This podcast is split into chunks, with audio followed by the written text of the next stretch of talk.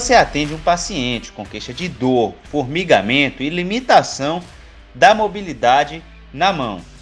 O que pensar, como examinar, como conduzir.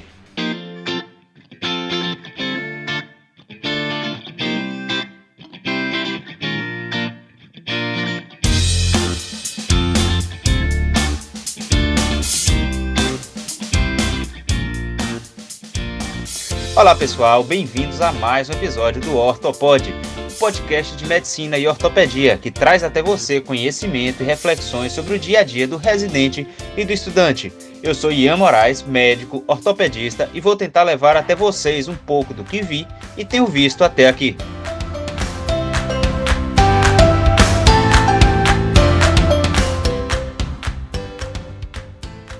Hoje vamos falar sobre síndromes compressivas do nervo ulnar.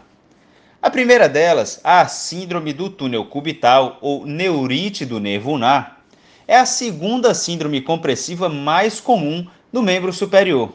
Ela ocorre no túnel cubital, na arcada de Struthers, entre as cabeças do flexor ulnar do carpo e o ligamento de Osborne. Importante rever a parte anatômica disso. Na etiologia, um aumento de compressão no nervo, gerando a neurite, podendo estar relacionado à flexão excessiva durante o sono, pode ainda ocorrer de maneira secundária, tumor, gânglios, cúbito valgo, sequela e espessamento da arcada de Struthers, além de artrite reumatoide e osteoartrose em pacientes também arremessadores. O quadro clínico ocorre uma dormência, dor e formigamento na região do nervo ulnar, principalmente na região dorso ulnar e volar da mão. No trabalho de Sunderland, ele identifica que axônios sensitivos estão mais lateralmente e os fascículos que inervam os músculos intrínsecos mais posterolateralmente, sendo estes mais vulneráveis à compressão mecânica. Já os fascículos do flexor profundo do quarto e quinto dedos tendem a ser menos sujeitos à compressão. O diagnóstico vai ser através da identificação dessa parestesia na região do nervo ulnar.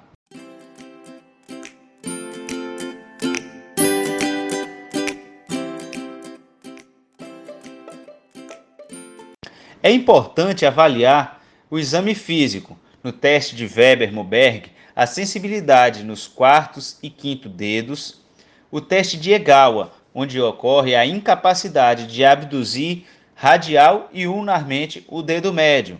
O teste de Petris Testu ocorre pela incapacidade de reproduzir com a mão um cone, como aquele gesto comum entre os italianos. Teste de Fromet ocorre pela flexão da interfalangiana do polegar durante a adução.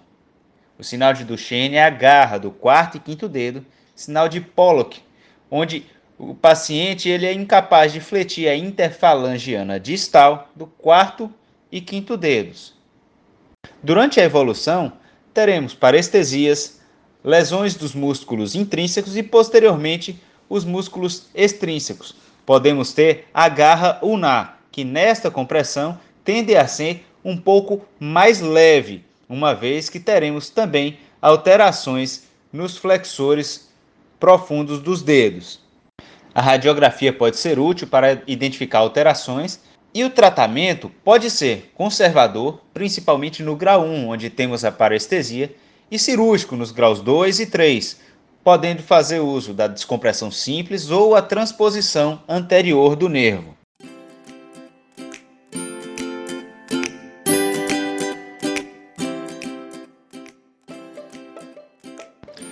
Uma segunda patologia importante associada às síndromes compressivas do nervo ulnar é a síndrome do canal de Guion. Este canal que tem limites como o âmulo do amato e o psiforme ossos do carpo, e na parte anterior ou o teto deste canal temos o ligamento pisio-amato que vai ligar os dois ossos ou o ligamento carpal transverso, aquele do túnel do carpo. O conteúdo deste canal teremos o nervo ulnar, que se divide em dois ramos, um superficial, que é sensitivo, e um profundo, que é motor, além da artéria ulnar. E por isso, algumas das etiologias estão relacionadas justamente a artéria, como a trombose da artéria ulnar. O ciclismo, além de fraturas, podem estar relacionados pela compressão recorrente dessa região. A garra ulnar nessa patologia tende a ser mais pronunciada que a compressão proximal, uma vez que o flexo ulnar do carpo vai estar preservado nestes casos. Um outro ponto importante para a diferenciação é a avaliação da sensibilidade no dorso ulnar da mão, um diferencial que está relacionado ao ramo cutâneo dorsal, que sai antes do canal de Guion e por isso não passa através dele, estando preservado nessas compressões mais baixas. O diagnóstico, então, além de clínico, envolve eletroneuromiografia, ultrassonografia, ressonância, que podem ser úteis na avaliação de algumas alterações por compressões extrínsecas. O tratamento pode ser clínico, nos casos leves, com analgesia, alteração postural, alongamento, e pode ser cirúrgico, quando ocorrem alterações motoras sem a melhora no tratamento conservador, sendo feita a liberação no teto do canal de Guion com a neurólise e a avaliação nos casos de trombose ou aneurisma da artéria ulnar.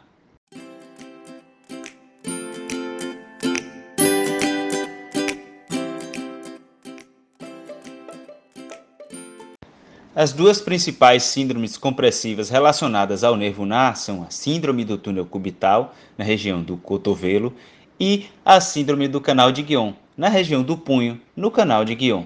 Importante a diferenciação tanto da garra ulnar, que costuma estar menos proeminente na compressão mais proximal, por preservação do flexor ulnar e flexor profundo dos terceiro e quarto dedos, e na síndrome do canal de Guion, a associação com a artéria ulnar, a trombose da artéria ulnar, também teremos a diferença da sensibilidade preservada no dorso ulnar da mão, isso relacionado à preservação do ramo cutâneo dorsal, tendo aí uma garra ulnar mais pronunciada pela compressão distal, uma vez que os flexores proximais extrínsecos vão estar preservados e ativos.